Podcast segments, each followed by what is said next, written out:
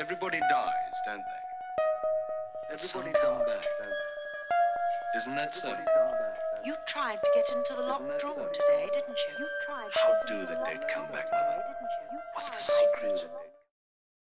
Chapter 1 The studio was filled with the rich odour of roses, and when the light summer wind stirred amidst the trees of the garden, there came through the open door the heavy scent of the lilac, or the more delicate perfume of the pink flowering thorn. From the corner of the divan of Persian saddlebags on which he was lying, smoking, as was his custom, innumerable cigarettes, Lord Henry Wotton could just catch the gleam of the honey sweet and the honey coloured blossoms of a laburnum, whose tremulous branches seemed hardly able to bear the burden of a beauty so flame like as theirs.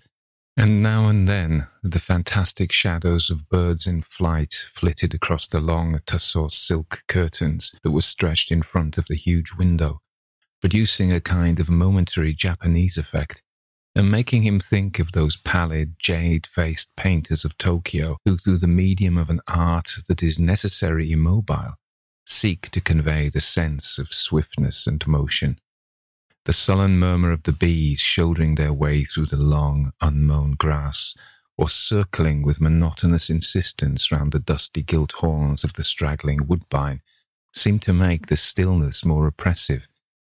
The dim roar of London was like the bourdon note of a distant organ.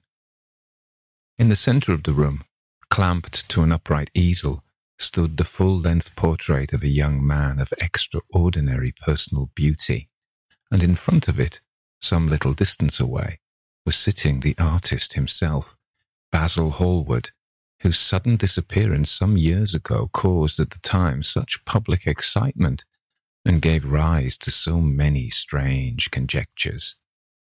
As the painter looked at the gracious and comely form he had so skilfully mirrored in his art, a smile of pleasure passed across his face and seemed about to linger there. But he suddenly started up and, closing his eyes, placed his fingers upon the lids, as though he sought to imprison within his brain some curious dream from which he feared he might awake. It's your best work, Basil, the best thing you have ever done, said Lord Henry languidly. You must certainly send it next year to the Grosvenor. The Academy is too large and too vulgar. Whenever I have gone there, there have been either so many people that I have not been able to see the pictures, which was dreadful, or so many pictures that I have not been able to see the people, which was worse. The Grosvenor is really the only place. I don't think I shall send it anywhere, he answered, tossing his head back in that odd way that used to make his friends laugh at him at Oxford. No, I won't send it anywhere.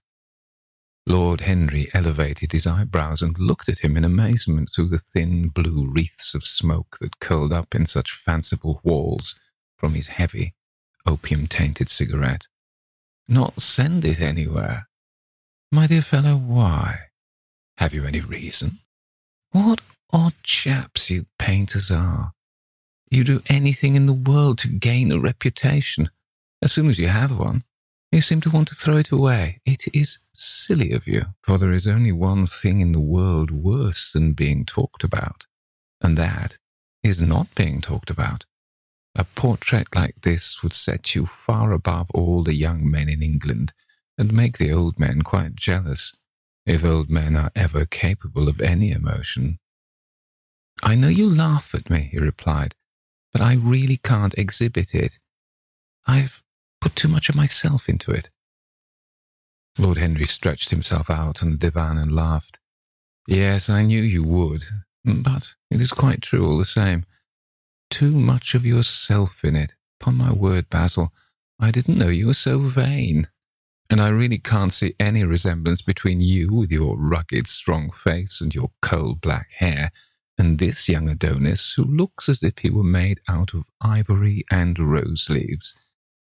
Why, my dear Basil, he is a Narcissus. And you, well, of course, you have an intellectual expression and all that. But beauty, real beauty, ends where an intellectual expression begins. Intellect is in itself a mode of exaggeration and destroys the harmony of any face. The moment one sits down to think, one becomes all nose or all forehead or something horrid. Look at the successful men in any of the learned professions. How perfectly hideous they are, except, of course, in the church. But then, in the church, they don't think. A bishop keeps on saying at the age of 80 what he was told to say when he was a boy of 18, and as a natural consequence, he always looks absolutely delightful. Your mysterious young friend, whose name you never told me, but whose picture really fascinates me, never thinks. I feel quite sure of that.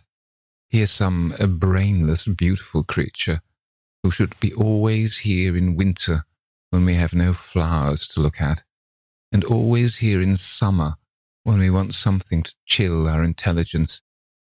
Don't flatter yourself, Basil. You are not in the least like him.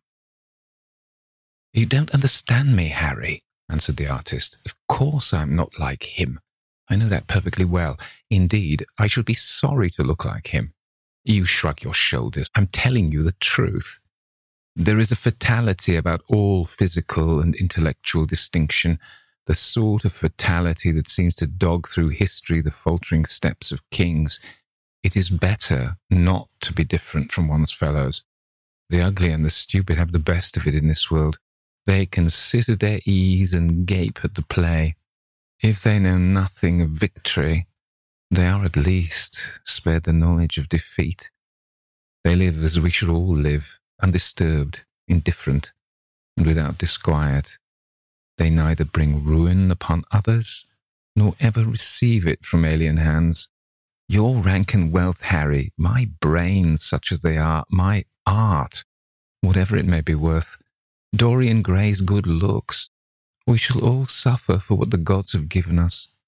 Suffer terribly. Dorian Gray?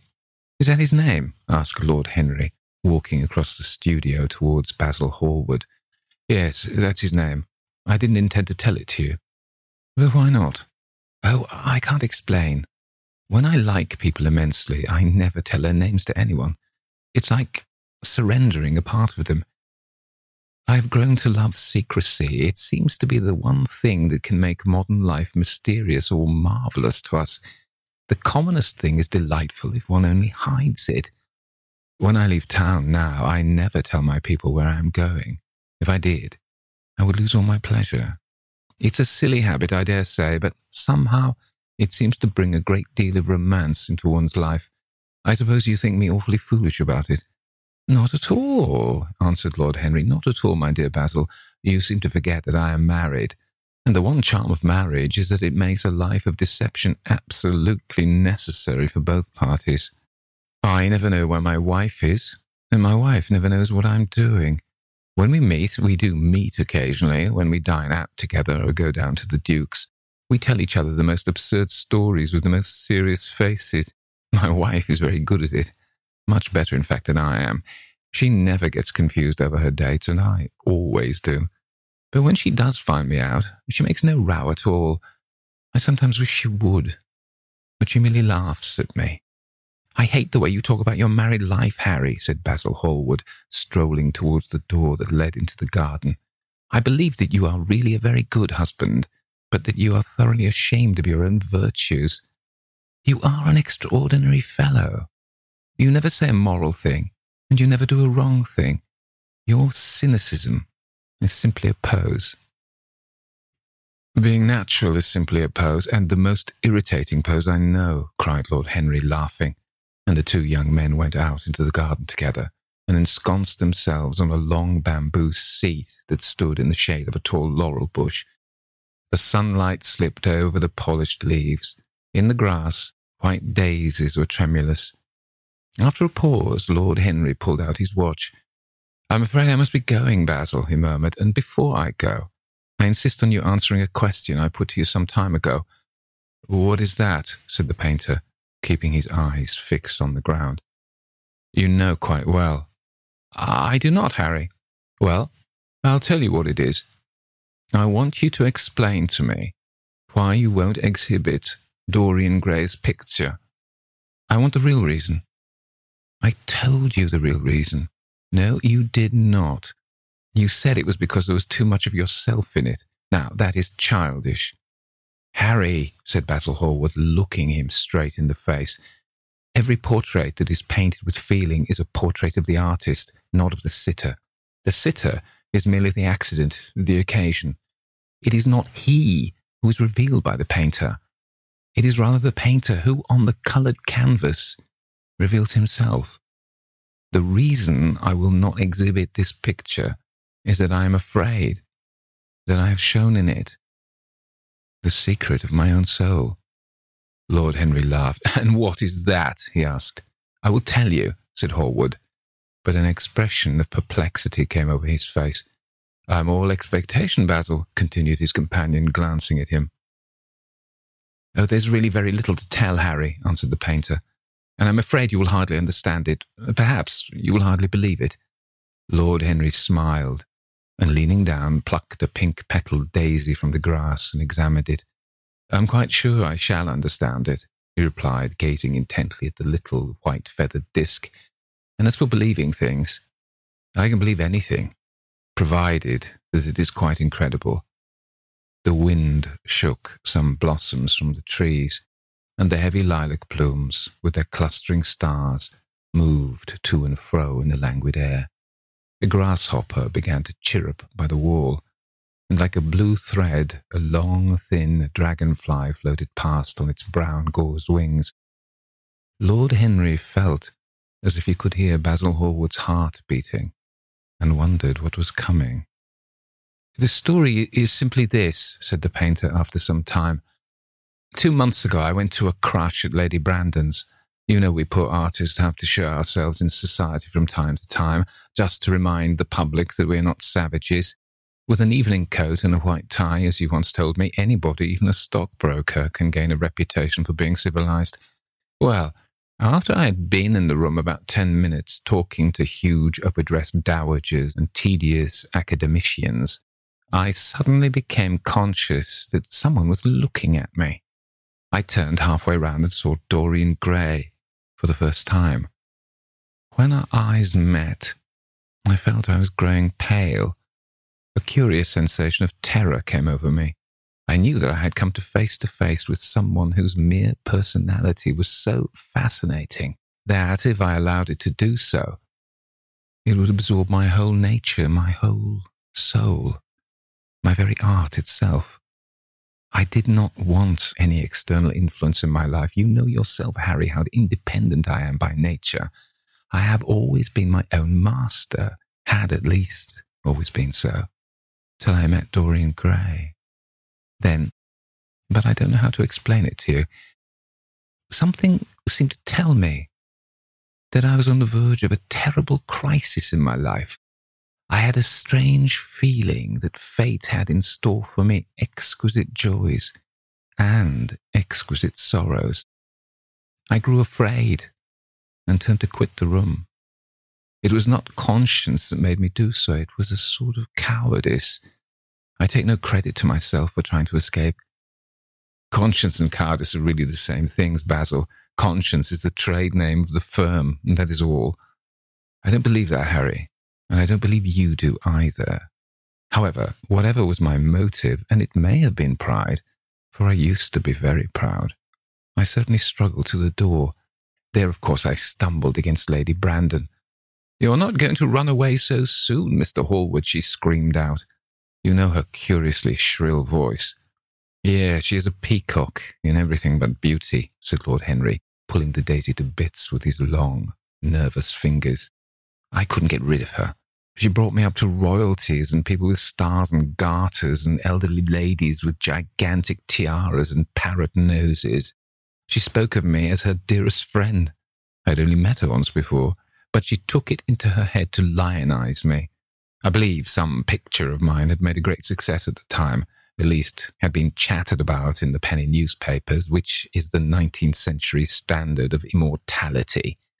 Suddenly I found myself face to face with a young man whose personality had so strangely stirred me. We were quite close, almost touching.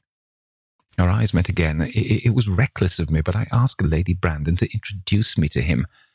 Perhaps it was not so reckless after all. It was simply inevitable. We would have spoken to each other without any introduction, I'm sure of that. Dorian told me so afterwards. He, too, felt that we were destined to know each other. And how did Lady Brandon describe this wonderful young man? asked his companion. I know she goes in for giving a rapid précis of all her guests.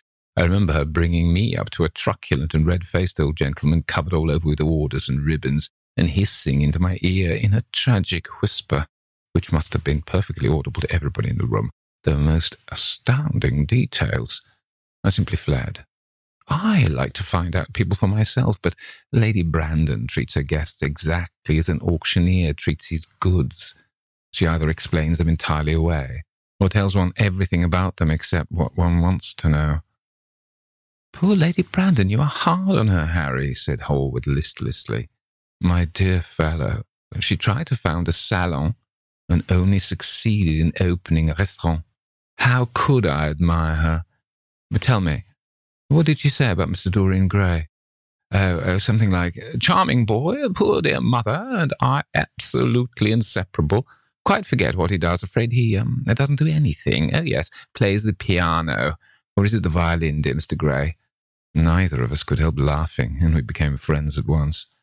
Laughter is not at all a bad beginning for a friendship, and it is far the best ending for one, said the young lord, plucking another daisy. Hallward shook his head. You don't understand what friendship is, Harry, he murmured, or what enmity is for that matter. You like everyone, that is to say, you're indifferent to everyone. How horribly unjust of you, cried Lord Henry, tilting his hat back and looking up at the little clouds that, like ravelled skeins of glossy white silk, were drifting across the hollow turquoise of the summer sky. Yes, horribly unjust of you. I make a great difference between people. I choose my friends for their good looks, my acquaintances for their good characters, and my enemies for their good intellects. A man cannot be too careful in the choice of his enemies. I have not got one who is a fool. They're all men of some intellectual power, and consequently they all appreciate me. Is that very vain of me? I think it is rather vain. I should think it was, Harry. But according to your category, I must merely be an acquaintance. My dear Basil, you are so much more than an acquaintance, and much less than a friend, a sort of brother, I suppose. Oh, brothers. I don't care for brothers. My elder brother won't die, and my younger brothers seem never to do anything else. Harry, exclaimed Hallward, frowning. My dear fellow, I am not quite serious. But I can't help detesting my relations. I suppose it comes from the fact that none of us can stand other people having the same faults as ourselves. I quite sympathize with the rage of the English democracy against what they call the vices of the upper orders. The masses feel that drunkenness, stupidity, and immorality should be their own special property, and that if any one of us makes an ass of himself, he is poaching on their preserves. When poor Southwark got into the divorce court, their indignation was quite magnificent. And yet, I don't suppose that 10% of the proletariat live correctly. I don't agree with a single word that you have said, and what is more, Harry, I feel sure that you don't either.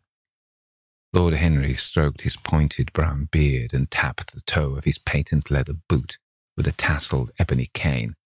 How English you are, Basil, that is the second time you have made that observation. If one puts forward an idea to a true Englishman, always a rash thing to do, he never dreams of considering whether the idea is right or wrong. The only thing he considers of any importance is whether one believes it oneself. Now, the value of an idea has nothing whatsoever to do with the sincerity of the man who expresses it. Indeed, the probabilities are that the more insincere the man is, the more purely intellectual will the idea be, as in that case, it will not be coloured by either his wants, his desires, or his prejudices. However, I don't propose to discuss politics, sociology, or metaphysics with you. I like persons better than principles, and I like persons with no principles better than anything else in the world. Tell me more about Mr. Dorian Gray. How often do you see him? Every day. I couldn't be happy if I didn't see him every day. He is absolutely necessary to me. How extraordinary. I thought you would never care for anything but your art. He is all my art to me now, said the painter gravely. I sometimes think, Harry, that there are only two eras of any importance in the world's history. The first is the appearance of a new medium for art, and the second is the appearance of a new personality for art also. What the invention of oil painting was to the Venetians, the face of Antinous was to late Greek sculpture, and the face of Dorian Gray will someday be to me. It is not merely that I paint from him, draw from him, sketch from him. Of course, I've done all that. But he is much more to me than a model or a sitter. I won't tell you that I'm dissatisfied with what I have done of him, or that his beauty is such an art cannot express it. There is nothing that art cannot express. And I know that the work I have done since I met Dorian Gray is good work, is the best work of my life. But in some curious way, I wonder will you understand me? His personality has suggested to me an entirely new manner in art, an entirely new mode of style. I see things differently. I think of them differently. I can now recreate life in a way that was hidden from me before, a dream of form in days of thought. Who is it who says that? I forget. But it is what Dorian Gray has been to me. The merely visible presence of this lad, for he seems to me little more than a lad, though he is really over twenty, his merely visible presence. Ah, I wonder can you realize all that that means? Unconsciously, he defines for me the lines of a fresh school, a school that is to have in it all the passions of the romantic spirit, all the perfection of the spirit that is Greek, the harmony of soul and body. How much that is! We, in our madness, have separated the two and have invented a realism that is vulgar, an ideality that is void. Harry, if you only knew what Dorian Gray is to me. You remember that landscape of mine for which Agnew offered me such a huge price, but with which I would not part? It is one of the best things I have ever done. And why is it so? Because while I was painting it, Dorian Gray sat beside me. Some subtle influence passed from him to me, and for the first time in my life, I saw in the plain woodland the wonder I had always looked for and always missed. Basil, this is extraordinary. I must see Dorian Gray. Hallward got up from the seat and walked up and down the garden. After some time, he came back. Harry, he said, Dorian Gray is to me simply a motive in art. You might see nothing in him. I see everything in him. He is never more present in my work than when no image of him is there. He is a suggestion, as I've said of a new manner. I find him in the curves of certain lines, in the loveliness and subtleties of certain colours. That is all. Then why won't you exhibit his portrait? asked Lord Henry. Because, without intending it, I have put into it some expression of all this curious artistic idolatry, of which, of course, I have never cared to speak to him. He knows nothing about it. He shall never know anything about it. But the world might guess it, and I will not bare my soul to their shallow, prying eyes. My heart shall never be put under their microscope. There is too much of myself in a thing, Harry, too much of myself. Poets are not so scrupulous as you are. They know how useful passion is for publication. Nowadays, a broken heart will run to many editions. I hate them for it, cried Hallward. An artist should create beautiful things, but should put nothing of his own life into them. We live in an age where men treat art as if it were meant to be some form of autobiography. We have lost the abstract sense of beauty. Some day, I will show the world what it is and for that reason the world shall never see my portrait of Dorian Gray. I think you're wrong, Basil, but I won't argue with you. It is only the intellectually lost who ever argue. Tell me, is Dorian Gray very fond of you? The painter considered for a few moments. He, likes me, he answered after a pause. I, I know he likes me, of course. I flatter him dreadfully. I find a strange pleasure in saying things to him that I know I shall be sorry for having said. As a rule, he is charming to me, and we sit in the studio and talk of a thousand things. Now and then, however, he is horribly thoughtless, and seems to take a real delight in giving me pain. Then I feel, Harry, that I've given away my whole soul to someone who treats it as if it were a flower to put in his coat, a bit of decoration to charm his vanity, an ornament for a summer's day. Days in summer, Basil, are apt to linger, murmured Lord Henry. Perhaps you will tire sooner than he will. It's a sad thing to think of, but there is no doubt that genius lasts longer than beauty. That accounts for the fact that we all take such pains to overeducate ourselves. In the wild struggle for existence, we want to have something that endures, and so we fill our minds with rubbish and facts in the silly hope of keeping our place. The thoroughly well informed man, that is the modern ideal, and the mind of the thoroughly well informed man is a dreadful thing. It is like a bric-a-brac shop, all monsters and dust, with everything priced above its proper value. I think you will tire first, all the same. Some day you will look at your friend and he will seem to you to be a little out of drawing, or you won't like his tone of colour, or something. You will bitterly reproach him in your own heart, and seriously think that he has behaved very badly to you.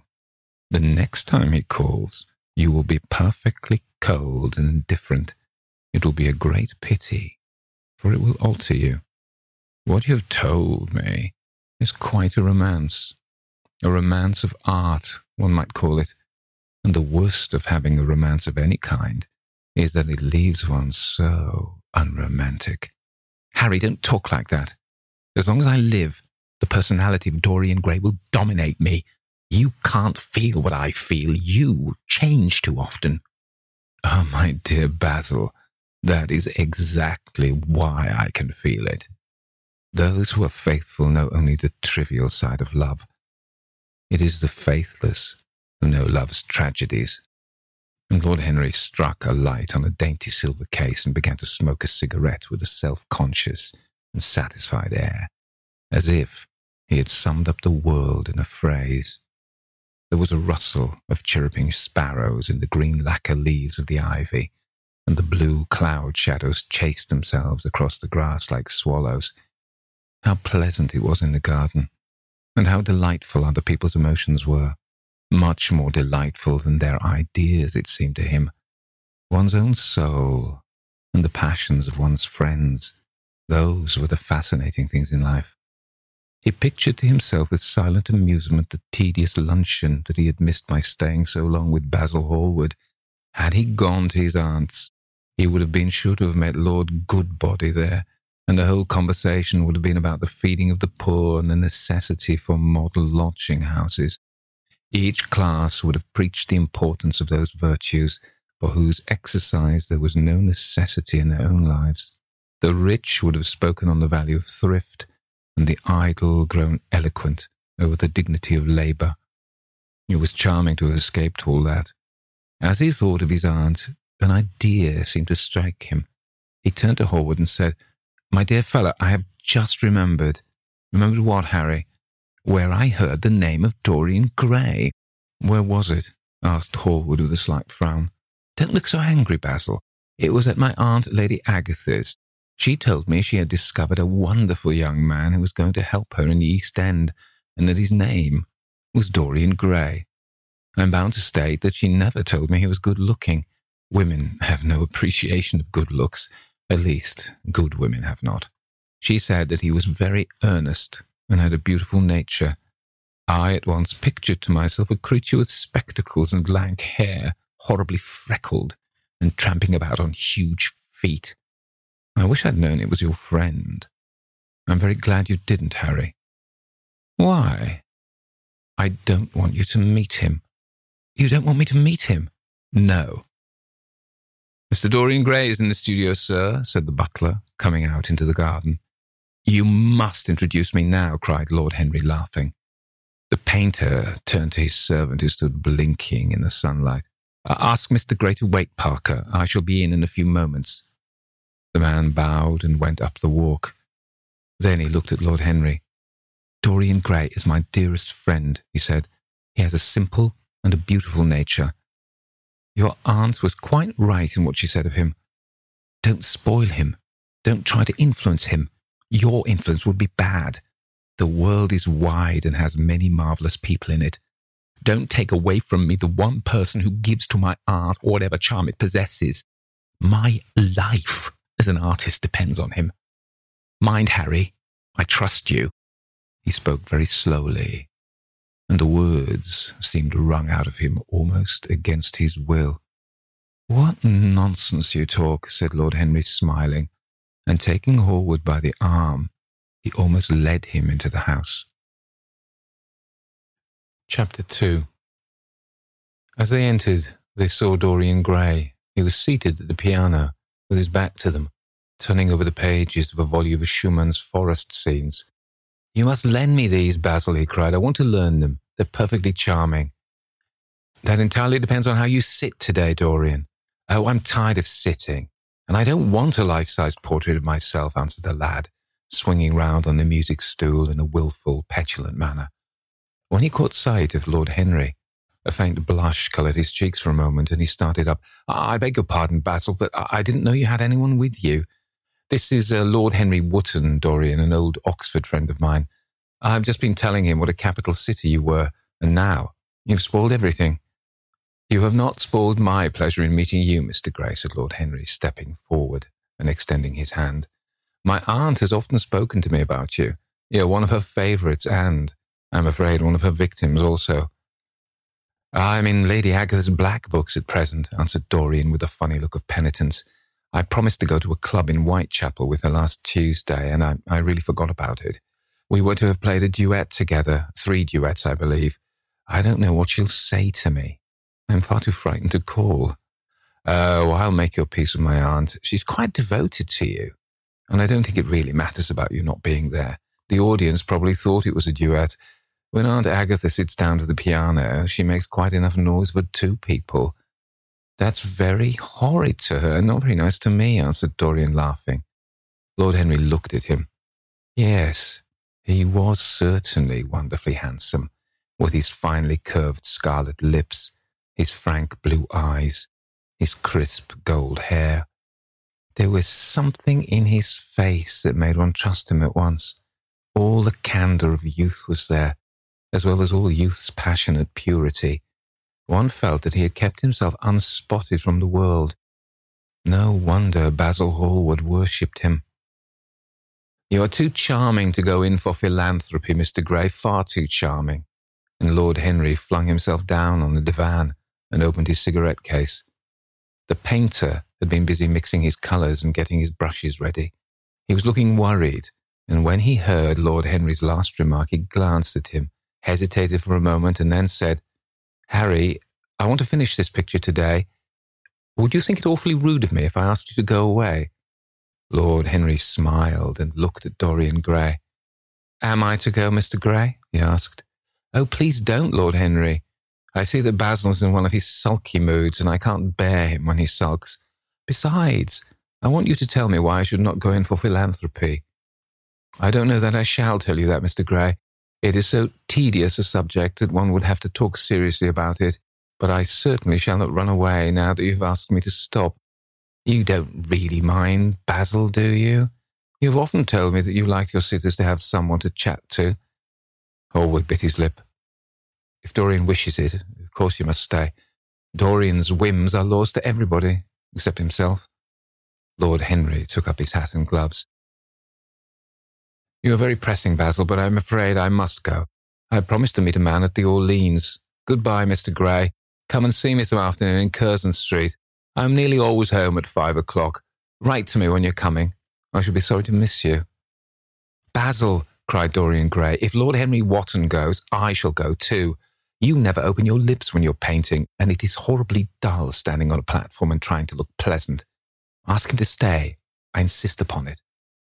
Stay, Harry, to oblige Dorian. And to oblige me, said Hallward, gazing intently at his picture. It's quite true. I never talk when I'm working, and I never listen either, and it must be dreadfully tedious for my unfortunate sitters. I beg you to stay. But what about my man at the Orleans? The painter laughed. I don't think there will be any difficulty about that. Sit down again, Harry, and now, Dorian, get up on the platform and don't move about too much or pay any attention to what Lord Henry says. He has a very bad influence over all his friends, with the single exception of myself. Dorian Gray stepped on the dais with the air of a young Greek martyr and made a little moue of discontent to Lord Henry, to whom he'd rather taken a fancy. He was so unlike Basil they made a delightful contrast, and he had such a beautiful voice.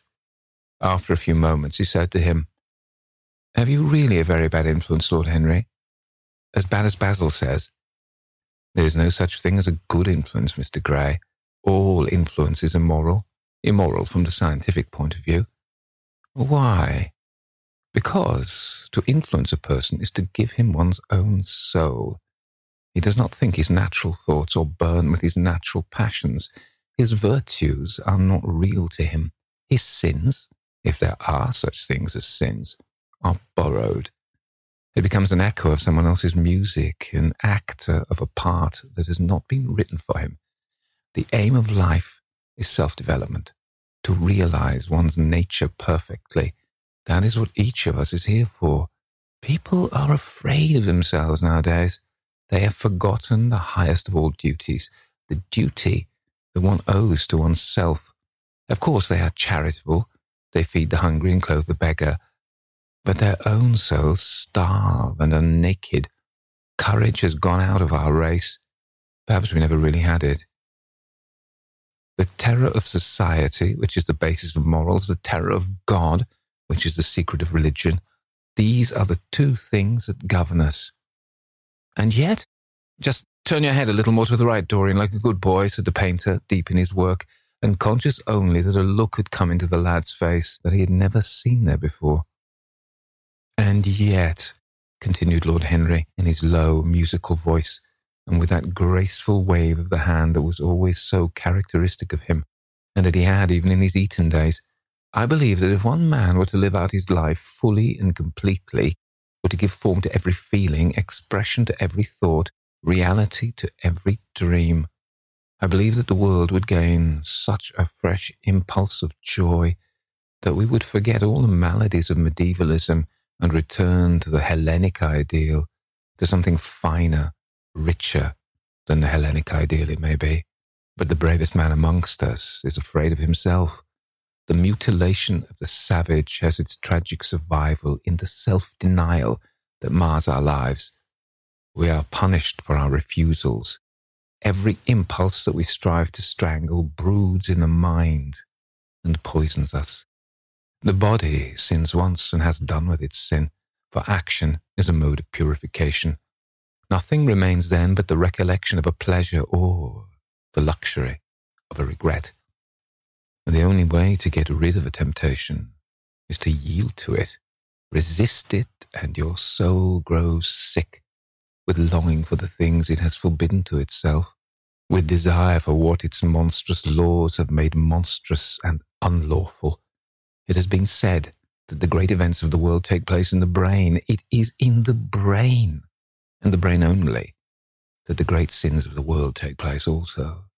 You, Mr. Gray, you, yourself with your rose red youth and your rose white boyhood, you have had passions that have made you afraid, thoughts that have filled you with terror, daydreams and sleeping dreams, whose mere memory might stain your cheek with shame.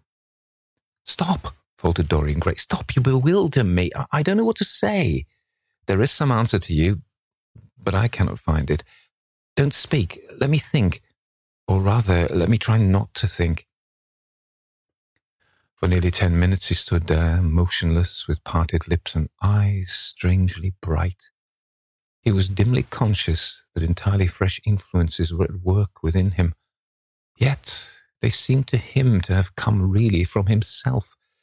The few words that Basil's friend had said to him, words spoken by chance, no doubt, and with wilful paradox in them, had touched some secret chord that had never been touched before, but that he felt was now vibrating and throbbing to curious pulses. Music had stirred him like that. Music had troubled him many times, but music was not articulate. It was not a new world, but rather another chaos that it created in us. Words, mere words. How terrible they were. How clear and vivid and cruel. One could not escape from them. And yet, what a subtle magic there was in them. They seemed to be able to give a plastic form to formless things and to have a music of their own as sweet as that of viol or of lute. Mere words. Was there anything so real as words? Yes, there had been things in his boyhood that he had not understood. He understood them now. Life suddenly became fiery colored to him. It seemed to him that he had been walking in fire why had he not known it? With his subtle smile, Lord Henry watched him. He knew the precise psychological moment when to say nothing. He felt intensely interested.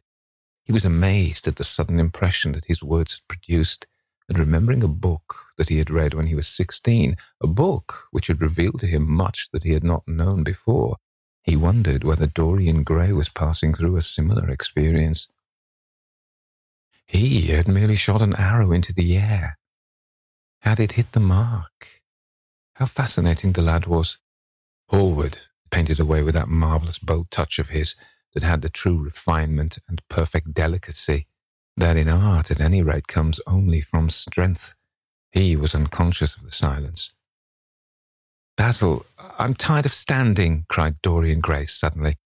I must go out and sit in the garden. The air's stifling here. My dear fellow, I'm so sorry. When I'm painting, I can't think of anything else. But you never sat better. You were perfectly still, and I have caught the effect I wanted the half parted lips and, and the bright look in the eyes.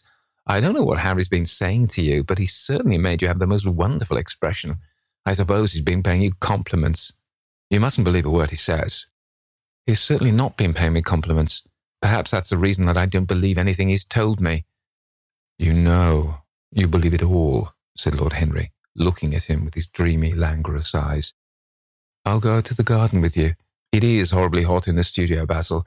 Let us have something iced to drink, uh, something with strawberries in it. Certainly, Harry, just touch the bell, and when Parker comes in, I'll tell him what you want. I've got to work on this background, so I'll join you later on. Don't keep Dorian too long. I've never been in better form for painting than I am today. This is going to be my masterpiece. It is my masterpiece as it stands. Lord Henry went out into the garden and found Dorian Gray burying his face in the great cool lilac blossoms, feverishly drinking in their perfume as if it had been wine. He came close to him and put his hand on his shoulder. You're quite right to do that, he murmured. Nothing can cure the soul but the senses, just as nothing can cure the senses but the soul. The lad started and drew back. He was bareheaded, and the leaves had tossed his rebellious curls and tangled all their gilded threads. There was a look of fear in his eyes, such as people have when they are suddenly awakened. His finely chiselled nostrils quivered, and some hidden nerve shook the scarlet of his lips and left them trembling. Yes, continued Lord Henry, that is one of the great secrets of life to cure the soul by means of the senses and the senses by means of the soul. You are a wonderful creation. You know more than you think you know, just as you know less than you want to know. Dorian Gray frowned and turned his head away. He could not help liking the tall, graceful young man who was standing by him. His romantic, olive-coloured face and worn expression interested him. There was something in his low, languid voice that was absolutely fascinating. His cool, white, flower like hands even had a curious charm. They moved as he spoke like music and seemed to have a language of their own. but he felt afraid of him and ashamed of being afraid.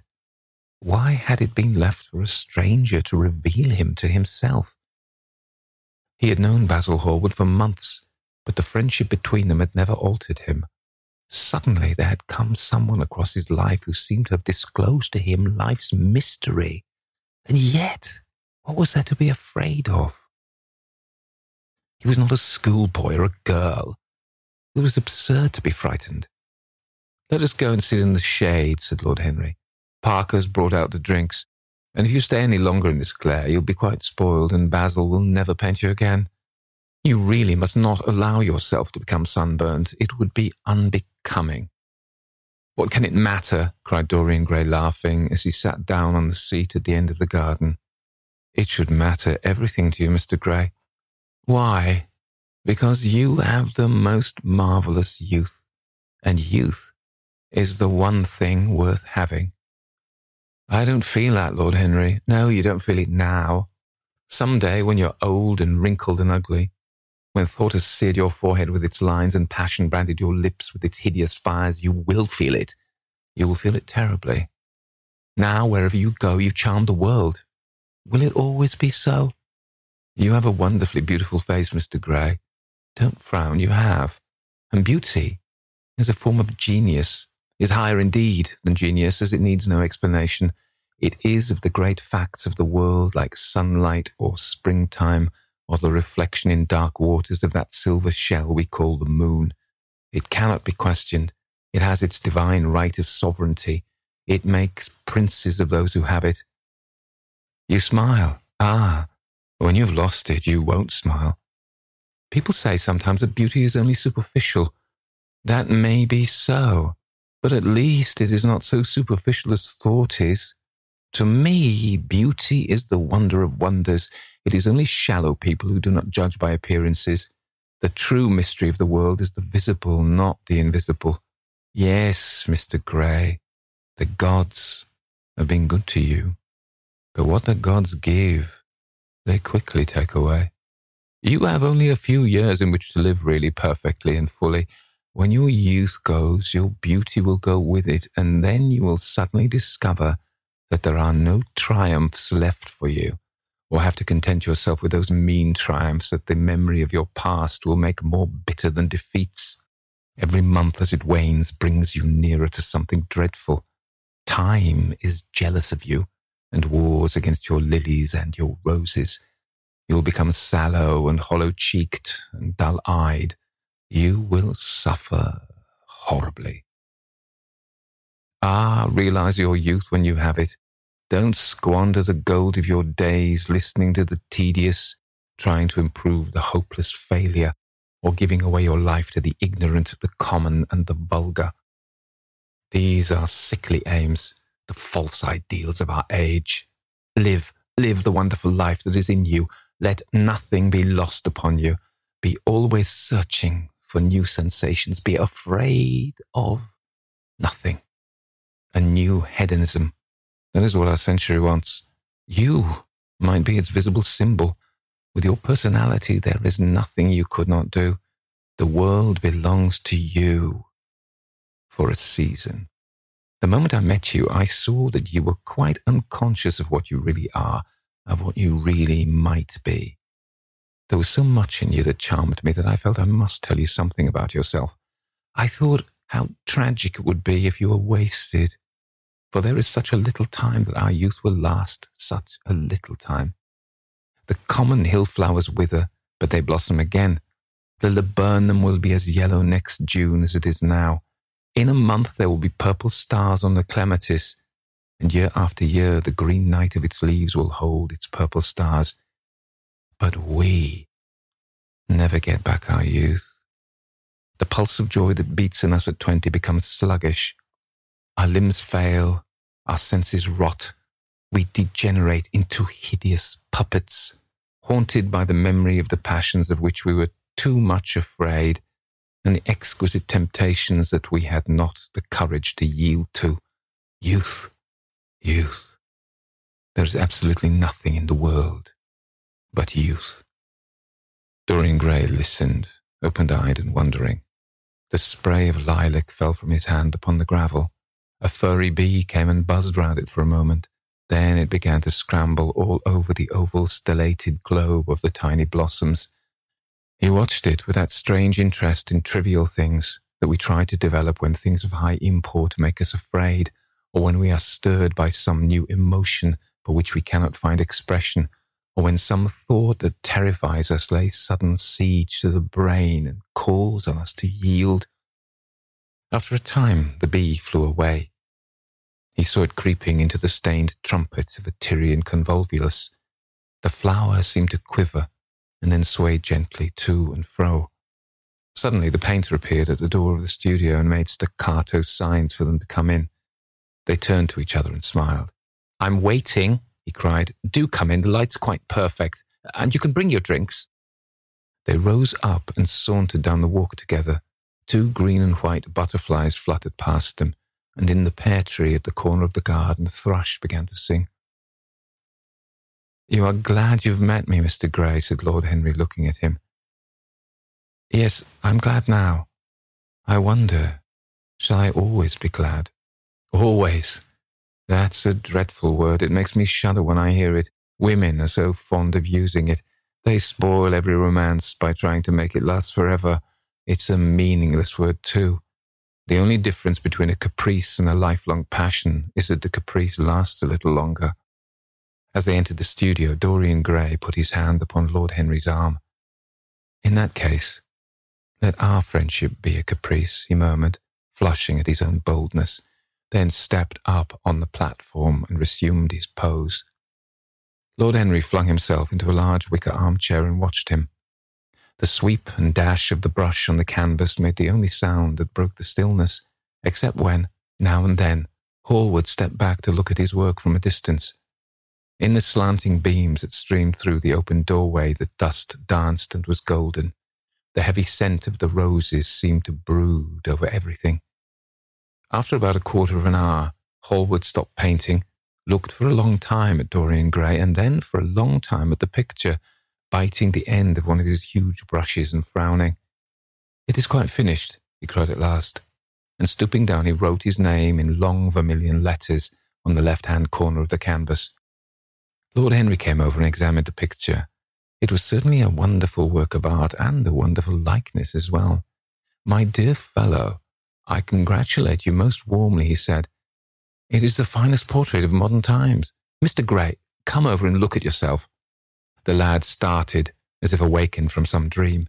Is it really finished? he murmured, stepping down from the platform. Quite finished, said the painter. And you have sat splendidly today. I'm awfully obliged to you. That is entirely due to me, broke in Lord Henry, isn't it, Mr. Gray? Dorian made no answer, but passed listlessly in front of his picture and turned towards it. When he saw it, he drew back and his cheeks flushed for a moment with pleasure. A look of joy came into his eyes as if he had recognized himself for the first time. He stood there, motionless and in wonder, dimly conscious that Hall was speaking to him but not catching the meaning of his words. The sense of his own beauty came on him like a revelation. He had never felt it before. Basil Hallward's compliments had seemed to him to be merely the charming exaggeration of friendship he had listened to them, laughed at them, forgotten them. They had not influenced his nature. Then had come Lord Henry Wotton with his strange panegyric on youth, his terrible warning of its brevity.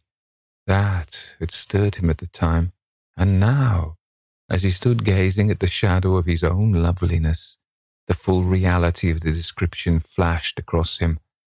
Yes, there would be a day when his face would be wrinkled and wizen, his eyes dim and colourless, the grace of his figure broken and deformed. The scarlet would pass away from his lips and the gold steal from his hair.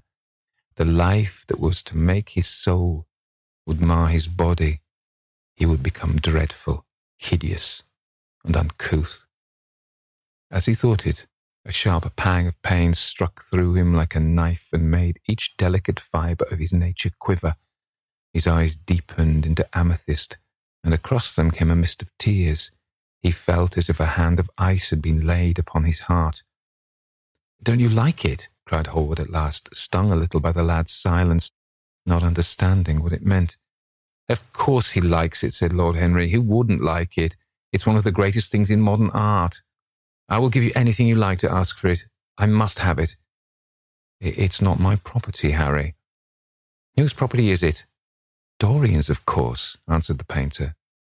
He is a very lucky fellow. How sad it is, murmured Dorian Gray with his eyes still fixed upon his own portrait. How sad it is. I shall grow old and horrible and, and dreadful, but this picture will remain always young. It will never be older than this particular day of June. If it were only the other way.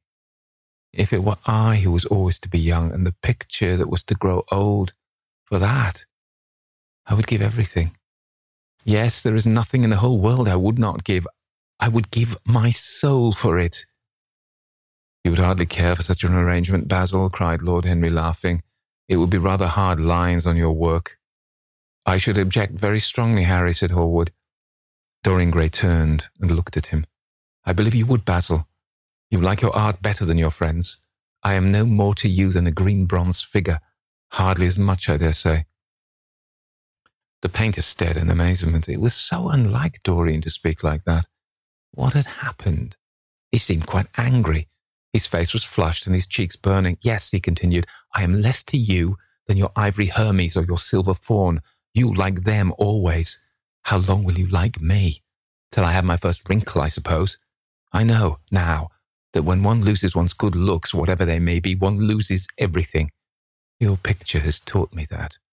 Lord Henry Wotton is perfectly right. Youth is the only thing worth having. When I find that I am growing old, I shall kill myself.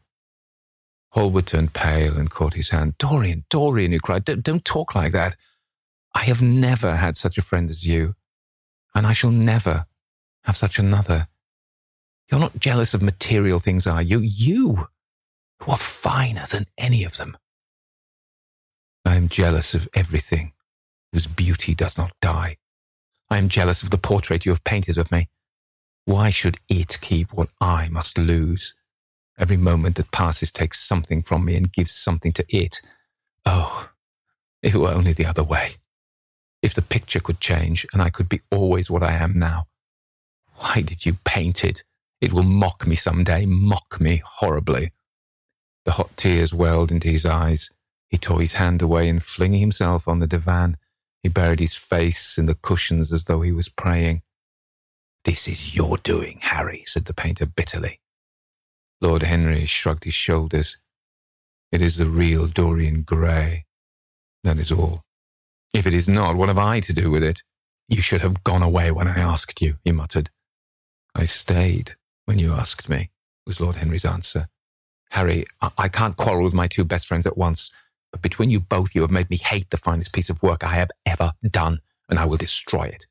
What is it but canvas and colour? I will not let it come across our three lives and mar them. Dorian Gray lifted his golden head from the pillow and with pallid face and tear-stained eyes looked at him as he walked over to the deal painting table that was set beneath the high curtained window. What was he doing there? His fingers were straying about among the litter of tin tubes and dry brushes, seeking for something. Yes, it was for the long palette knife with its thin blade of lithe steel. He had found it at last. He was going to rip up the canvas. With a stifled sob, the lad leapt from the couch and, rushing over to Hallward, tore the knife out of his hand and flung it to the end of the studio. Don't, Basil, don't, he cried. It would be murder. I'm glad you appreciate my work at last, Dorian, said the painter coldly when he had recovered from his surprise. I never thought you would.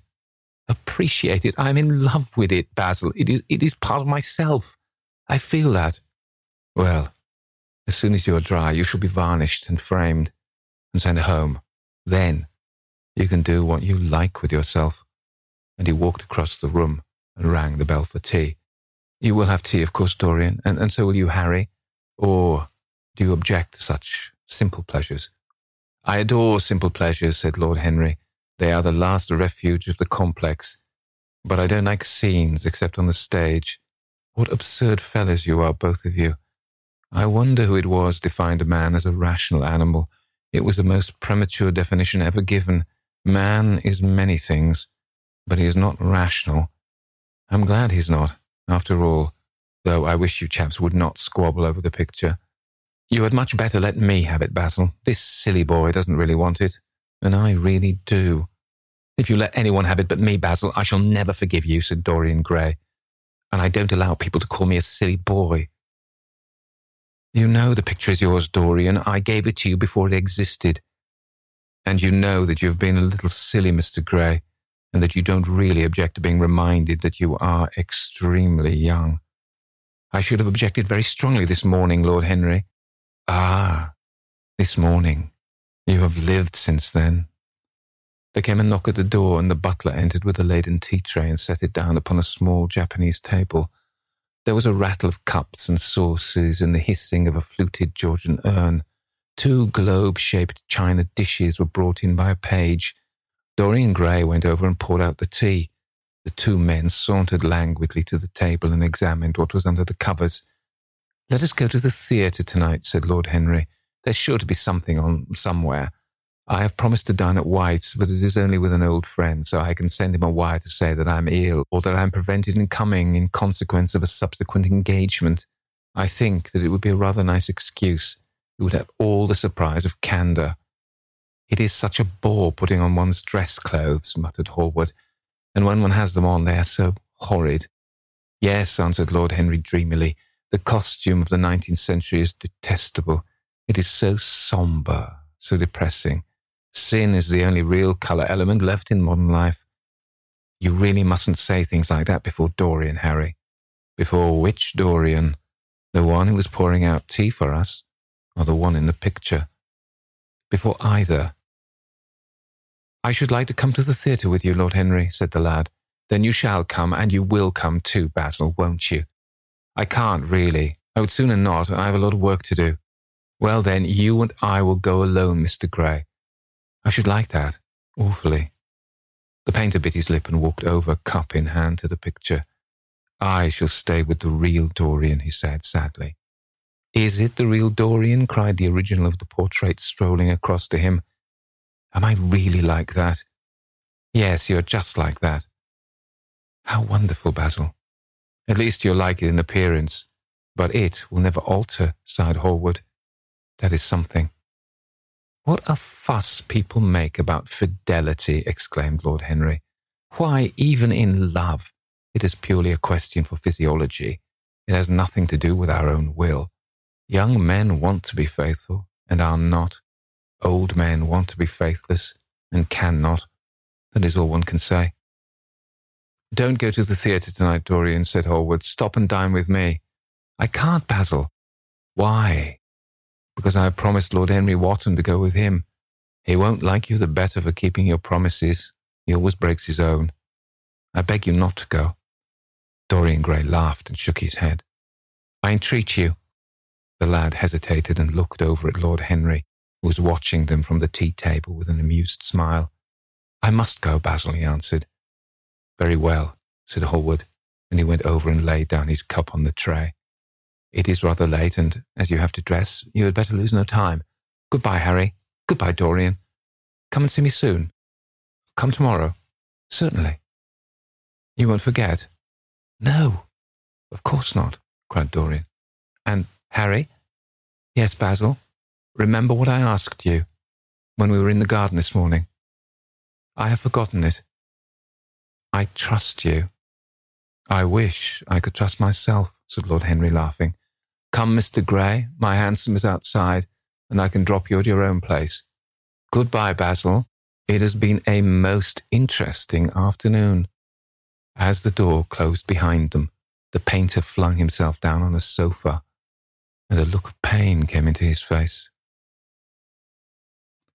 Chapter 3 At half past twelve next day, Lord Henry Wotton strolled from Curzon Street over to the Albany to call on his uncle, Lord Fermor, a genial, if somewhat rough mannered old bachelor, whom the outside world called selfish because it derived no particular benefit from him, but who was considered generous by society as he fed the people who amused him.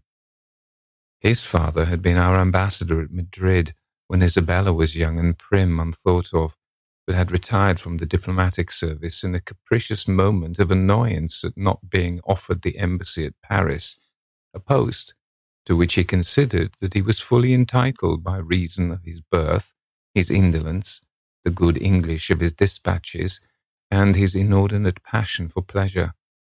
The son, who had been his father's secretary, had resigned along with his chief, somewhat foolishly, as was thought at the time, and on succeeding some months later to the title, had set himself to the serious study of the great aristocratic art of doing absolutely nothing. He had two large town houses, but preferred to live in chambers as it was less trouble, and took most of his meals at his club.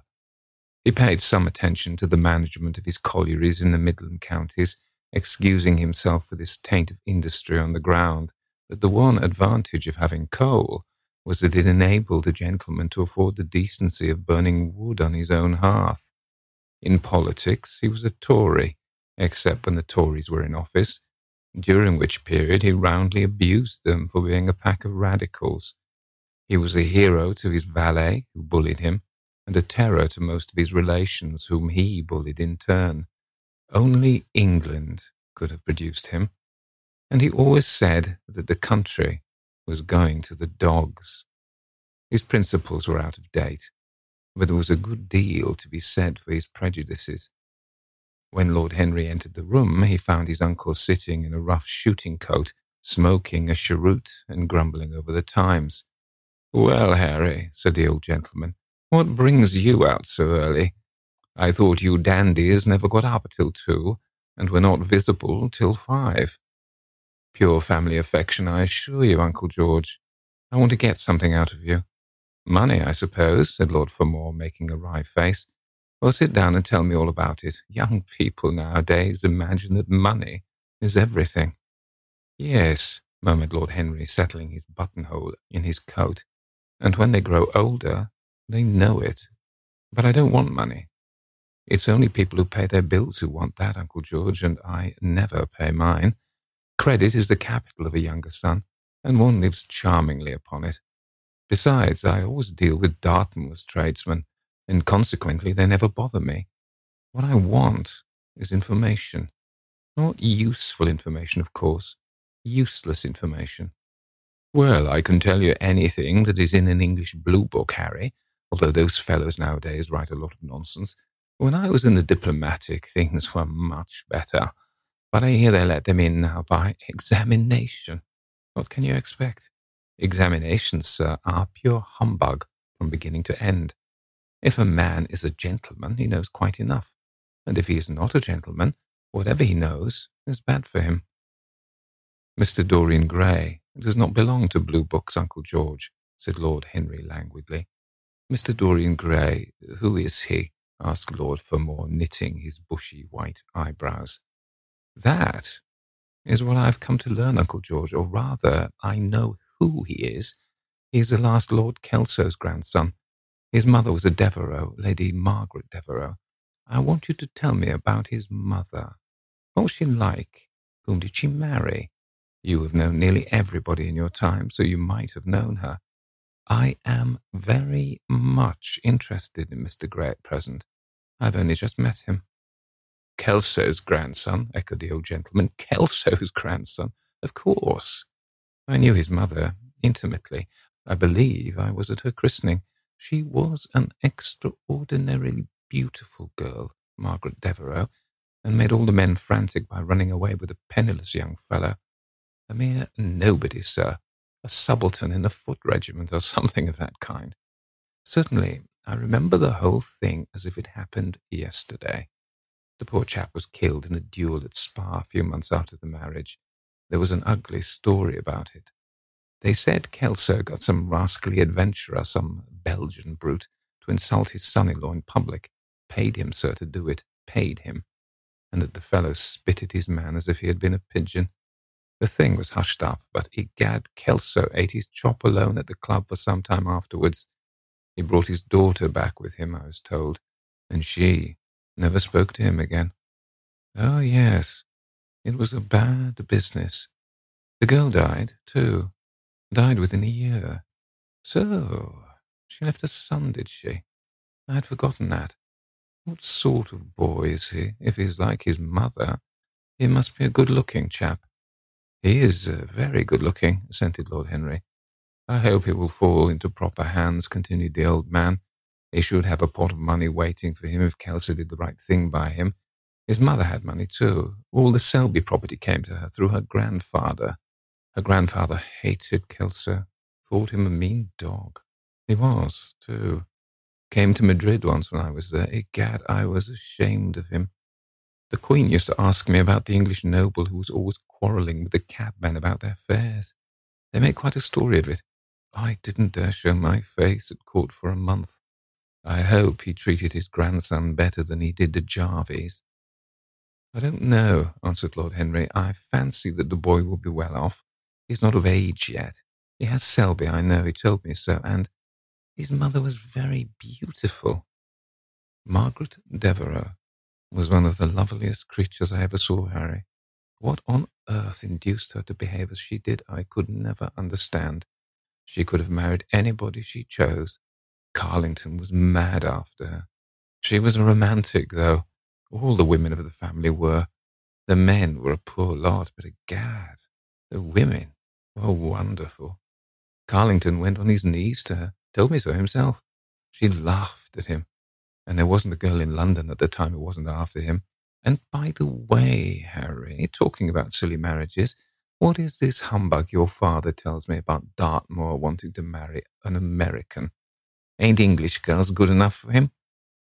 It's rather fashionable to marry Americans just now, Uncle George. I'll back English women against the world, Harry, said Lord Fermor, striking the table with his fist. The betting is on the Americans. They don't last, I'm told, muttered his uncle. A long engagement exhausts them, but they are capital at the steeplechase. They take things flying. I don't think Dartmoor has a chance. Who are her people? Grumbled the old gentleman. Has she got any? Lord Henry shook his head. American girls are as clever at concealing their parents as English women are at concealing their past, he said, rising to go. They are pork packers, I suppose. I hope so, Uncle George, for Dartmoor's sake. I'm told that pork packing is the most lucrative profession in America, after politics. Is she pretty? She behaves as if she was beautiful. Most American women do. It's the secret of their charm. Why can't these American women stay in their own country? They are always telling us that it is the paradise for women. It is. That is the reason why, like Eve, they are so excessively anxious to get out of it, said Lord Henry. Goodbye, Uncle George. I shall be late for lunch if I stop any longer. Thanks for giving me the information I wanted. I always like to know everything about my new friends and nothing about my old ones. Where are you lunching, Harry? At Aunt Agatha's. I have asked myself and Mr. Gray. He is her latest protege. Uh, tell your Aunt Agatha, Henry, not to bother me any more with her charity appeals. I'm sick of them. Why, the good woman thinks I have nothing to do but write checks for her silly fads. All right, Uncle George, I'll tell her, but it won't have any effect. Philanthropic people lose all sense of humanity. It is their distinguishing characteristic. The old gentleman growled approvingly and rang the bell for his servant. Lord Henry passed up the low arcade into Burlington Street and turned his steps in the direction of Berkeley Square. So that was the story of Dorian Gray's parentage. Crudely as it had been told to him, it had yet stirred him by its suggestion of a strange, almost modern romance. A beautiful woman risking everything for a mad passion.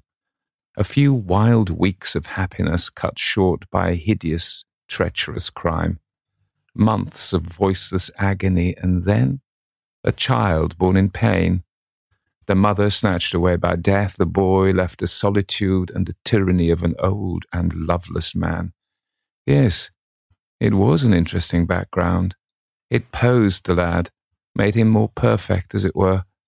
Behind every exquisite thing that existed, there was something tragic, Worlds had to be in travail that the meanest flower might blow, And how charming he had been at dinner the night before, as with startled eyes and lips parted in frightened pleasure, he had sat opposite to him at the club, the red candle shades staining to a richer rose the wakening wonder of his face.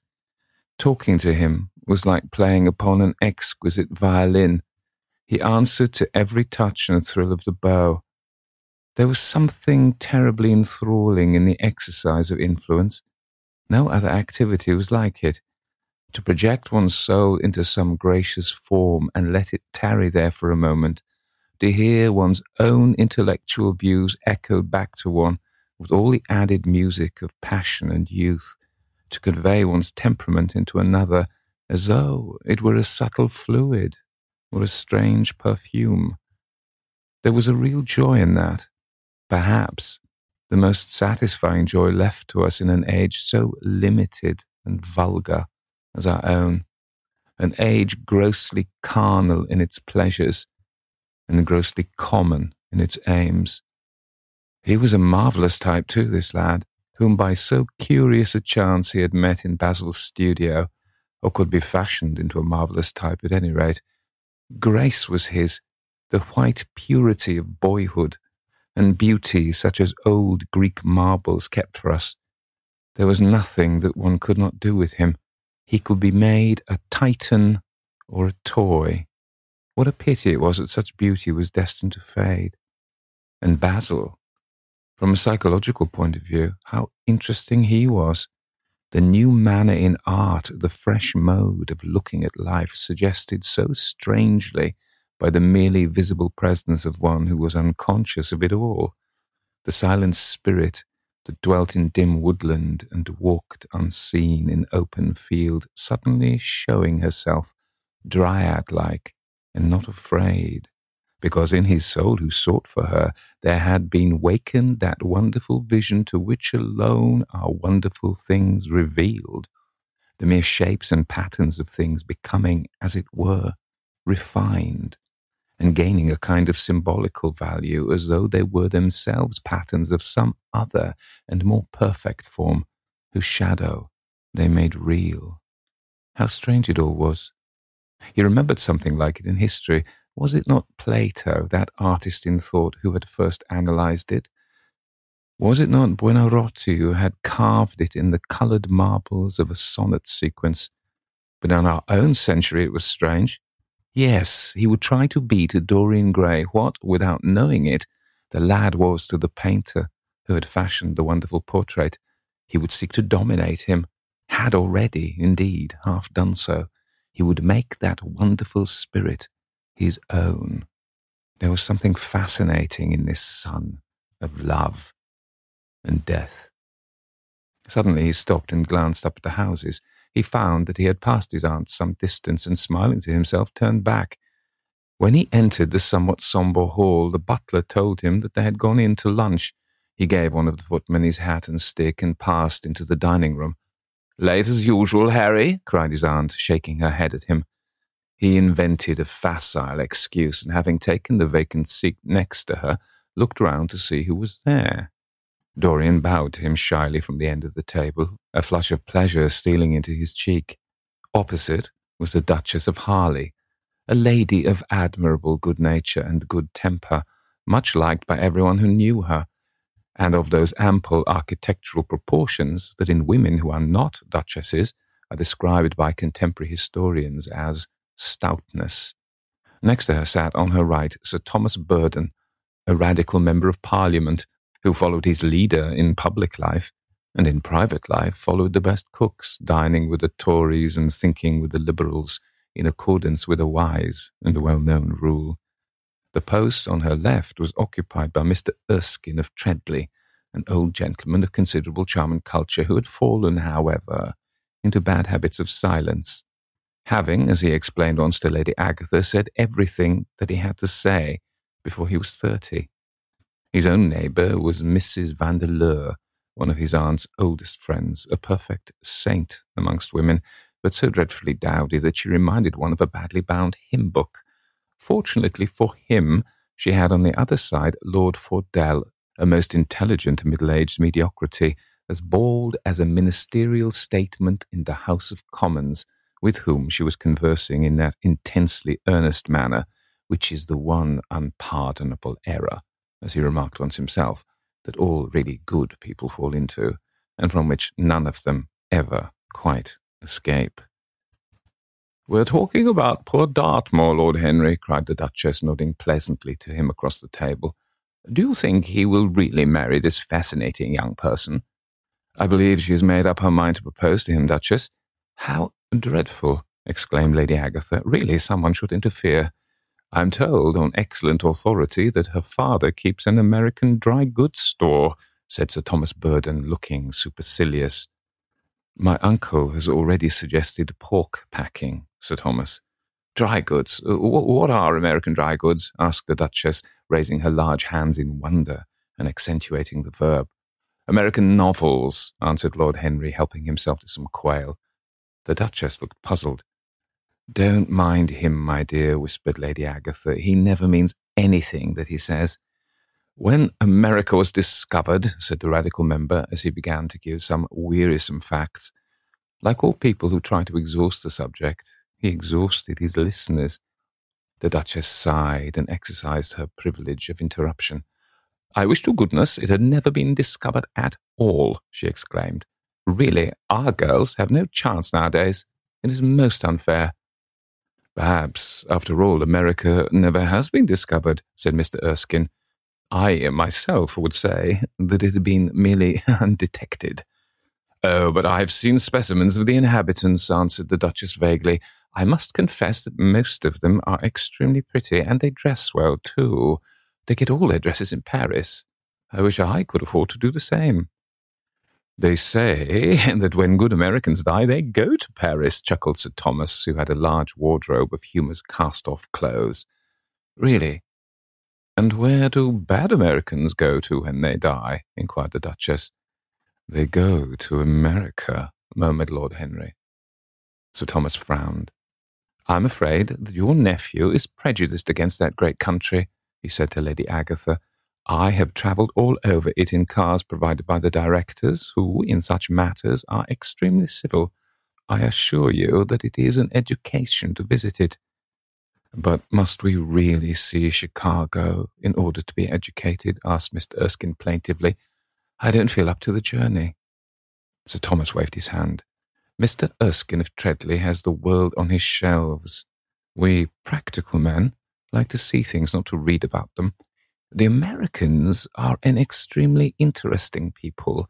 They're absolutely reasonable. I think that that is their distinguishing characteristic. Yes, Mr. Erskine, an absolutely reasonable people. I assure you, there is no nonsense about the Americans. How dreadful, cried Lord Henry. I can't stand brute force, but brute reason is quite unbearable. There is something unfair about its use. It's hitting below the intellect. I don't understand you, said Sir Thomas, growing rather red. I do, Lord Henry, murmured Mr. Erskine with a smile. Paradoxes are all very well in their way, rejoined the baronet. Was that a paradox? asked Mr. Erskine. I do not think so. Perhaps it was. Well, the way of paradoxes is a way of truth. To test reality, we must see it on the tightrope. When the verities become acrobats, we can judge them. Dear me, said Lady Agatha, how you men argue. I'm sure I never can make out what you're talking about. Oh, Harry, I'm quite vexed with you. Why did you try to persuade our nice Mr. Dorian Gray to give up the East End? I assure you he would be quite invaluable. They would love his playing. I want him to play with me, cried Lord Henry, smiling, and he looked down the table and caught a bright answering glance. But they are so unhappy in Whitechapel, continued Lady Agatha. I can sympathize with everything except suffering, said Lord Henry, shrugging his shoulders. I cannot sympathize with that. It is too ugly, too horrible, too distressing. There is something terribly morbid in the modern sympathy with pain. One should sympathize with the colour, the beauty, the joy of life. The less said about life's sores, the better. Still, the East End is a very important problem, remarked Sir Thomas with a grave shake of the head. Quite so, answered the young lord. It is the problem of slavery, and we try to solve it by amusing the slaves. The politician looked at him keenly. What change do you propose, then? he asked. Lord Henry laughed. I don't desire to change anything in England except the weather, he answered. I'm quite content with philosophic contemplation. But as the 19th century has gone bankrupt through an over expenditure of sympathy, I would suggest that we should appeal to science to put us straight. The advantage of the emotions is that they lead us astray. And the advantage of science is that it is not emotional. But we have such grave responsibilities, ventured Mrs. Vandeleur timidly. Terribly grave, echoed Lady Agatha. Lord Henry looked over at Mr. Erskine. Humanity takes itself too seriously. It is the world's original sin. If the cavemen had known how to laugh, history would have been different. You are really very comforting, warbled the Duchess. I have always felt rather guilty when I came to see your dear aunt, for I take no interest at all in the East End. For the future, I shall be able to look her in the face without a blush. A blush is very becoming, Duchess, remarked Lord Henry. Only when one is young, she answered. When an old woman like myself blushes, it's a very bad sign. Ah, Lord Henry, I wish you would tell me how to become young again. He thought for a moment. Can you remember any grave error that you committed in your early days, Duchess? he asked, looking at her across the table. A great many, I fear, she cried. Then commit them over again, he said gravely, to get back one's youth. One has merely to repeat one's follies. A delightful theory, she exclaimed. I must put it into practice. A dangerous theory, came from Sir Thomas's tight lips. Lady Agatha shook her head, but could not help being amused. Mr. Erskine listened. Yes, he continued, that is one of the great secrets of life. Nowadays, most people die of a sort of creeping common sense and discover when it is too late that the only things one never regrets are one's mistakes. A laugh ran around the table. He played with the idea and grew wilful, tossed it into the air and transformed, let it escape and recaptured it made it iridescent with fancy and winged it with paradox. The praise of folly, as he went on, soared into a philosophy, and philosophy herself became young, and catching the mad music of pleasure, wearing, one might fancy, her wine stained robe and wreath of ivy, danced like a bacchante over the hills of life, and mocked the slow Silenus for being sober. Facts fled before her like frightened forest things. Her white feet trod the huge press at which wise Omar sits, till the seething grape juice rose round her bare limbs in waves of purple bubbles, or crawled in red foam over the vat's black, dripping, sloping sides. It was an extraordinary improvisation. He felt that the eyes of Dorian Gray were fixed on him, and the consciousness that amongst his audience there was one whose temperament he wished to fascinate seemed to give his wit keenness and to lend colour to his imagination. He was brilliant, fantastic, irresponsible. He charmed his listeners out of themselves and they followed his pipe laughing. Dorian Gray never took his gaze off him, but sat like one under a spell smiles chasing each other over his lips and wonder growing grave in his darkening eyes. At last, liveried in the costume of the age, reality entered the room in the shape of a servant to tell the Duchess that her carriage was waiting. She wrung her hands in mock despair. How annoying, she cried. I must go. I have to call for my husband at the club to take him to some absurd meeting at Willis's rooms where he is going to be in the chair. If I'm late, He's sure to be furious, and I couldn't have a scene in this bonnet. It's far too fragile. A harsh word would ruin it. No, I must go, dear Agatha. Goodbye, Lord Henry. You are quite delightful and dreadfully demoralizing. I'm sure I don't know what to say about your views. You must come and dine with us some night. Tuesday? Are you disengaged Tuesday? For you, I would throw over anybody, Duchess, said Lord Henry with a bow. Ah, that is very nice and very wrong of you, she cried. So mind you come. And she swept out of the room, followed by Lady Agatha and the other ladies. When Lord Henry had sat down again, Mr. Erskine moved round and, taking a chair close to him, placed his hand upon his arm. You talk books away, he said. Why don't you write one? I am too fond of reading books to care to write them, Mr. Erskine. I should like to write a novel, certainly. A novel that would be as lovely as a Persian carpet and as unreal. But there is no literary public in England for anything except newspapers, primers, and encyclopedias. Of all the people in the world, the English have the least sense of the beauty of literature. I fear you are right, answered Mr. Erskine. I myself used to have literary ambitions, but I gave them up long ago. And now, my dear young friend, if you will allow me to call you so, may I ask if you really meant all that you said to us at lunch? I quite forget what I said, smiled Lord Henry. Was it all very bad? Very bad indeed. In fact, I consider you extremely dangerous. And if anything happens to our good Duchess, we shall all look on you as being primarily responsible. But I should like to talk to you about life. The generation into which I was born was tedious. Some day, when you are tired of London, come down to Treadley and expound to me your philosophy of pleasure over some admirable Burgundy I am fortunate enough to possess. I shall be charmed. A visit to Treadley would be a great privilege. It has a perfect host and a perfect library. You will complete it, answered the old gentleman with a courteous bow. And now I must bid good-bye to your excellent aunt. I'm due at the Athenaeum. It is the hour when we sleep there. All of you, Mr. Erskine, forty of us, in forty armchairs. We are practicing for an English Academy of Letters. Lord Henry laughed and rose. I'm going to the park, he cried. As he was passing out of the door, Dorian Gray touched him on the arm. Let me come with you, he murmured. But I thought you had promised Basil Hallward to go and see him, answered Lord Henry. I would sooner come with you. Yes, I feel I, I must come with you. Do let me. And you will promise to talk to me all the time? No one talks so wonderfully as you do. Ah, I have talked quite enough for one day, said Lord Henry, smiling. All I want now is to look at life. You may come and look at it with me, if you care to.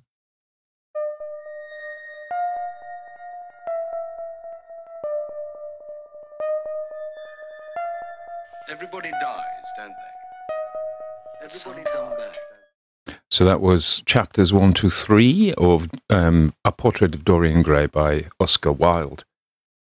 Now, I like to do different things, as you know, and sometimes they work and sometimes they don't. So we did uh, Thrawn Janet, which was in Scots. People say to me, Can you not lessen the accent? And I'm going, It's actually written in a different language.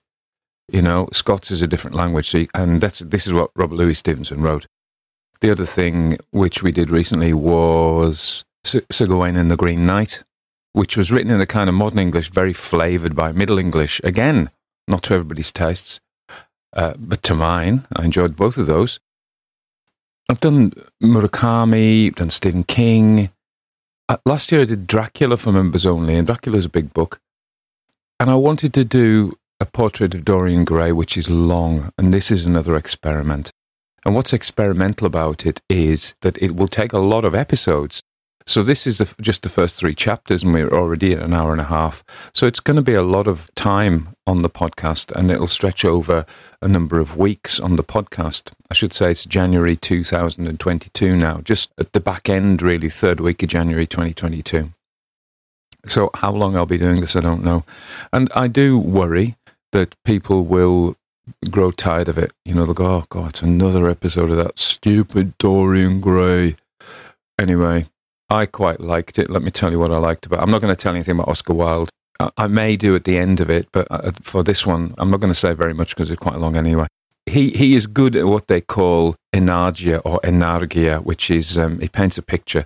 So the first scene in the garden, how beautifully done it was. We were right there amongst the flowers and the bees and the warmth. He's fantastic at doing it, and he writes very beautifully. When he was talking about Sir Henry Wotton, going on about being a bad boy, really, at the party and upsetting the Duchess and everything, with these talk of wickedness and debauchery. Although I'm not sure he mentioned debauchery, debauchery, but you know, hedonism, I suppose. It was very beautifully written, very beautifully written. so we've got the story so far. There's the narrative. And we have, first of all, Basil, and we were introduced to Dorian Gray and we, Sir Henry Wotton. And, you know, there's nothing wrong with any of that. That's all really nicely done. It's very smoothly introduced. You, you couldn't think of doing it any better. What Wilde does is, though, he likes to show off his wit. And, of course, he was famous for his wit. And, and he does, he uses two techniques time and time again. One is the aphorism you know, all American girls are meat packers' daughters and things. He doesn't actually say that, but that's that's the all American girls are pretty. Uh, all Americans, blah blah blah. You know, these general truths. They they carry weight. You know, we tend to believe them. I say this elsewhere that we get an aphorism.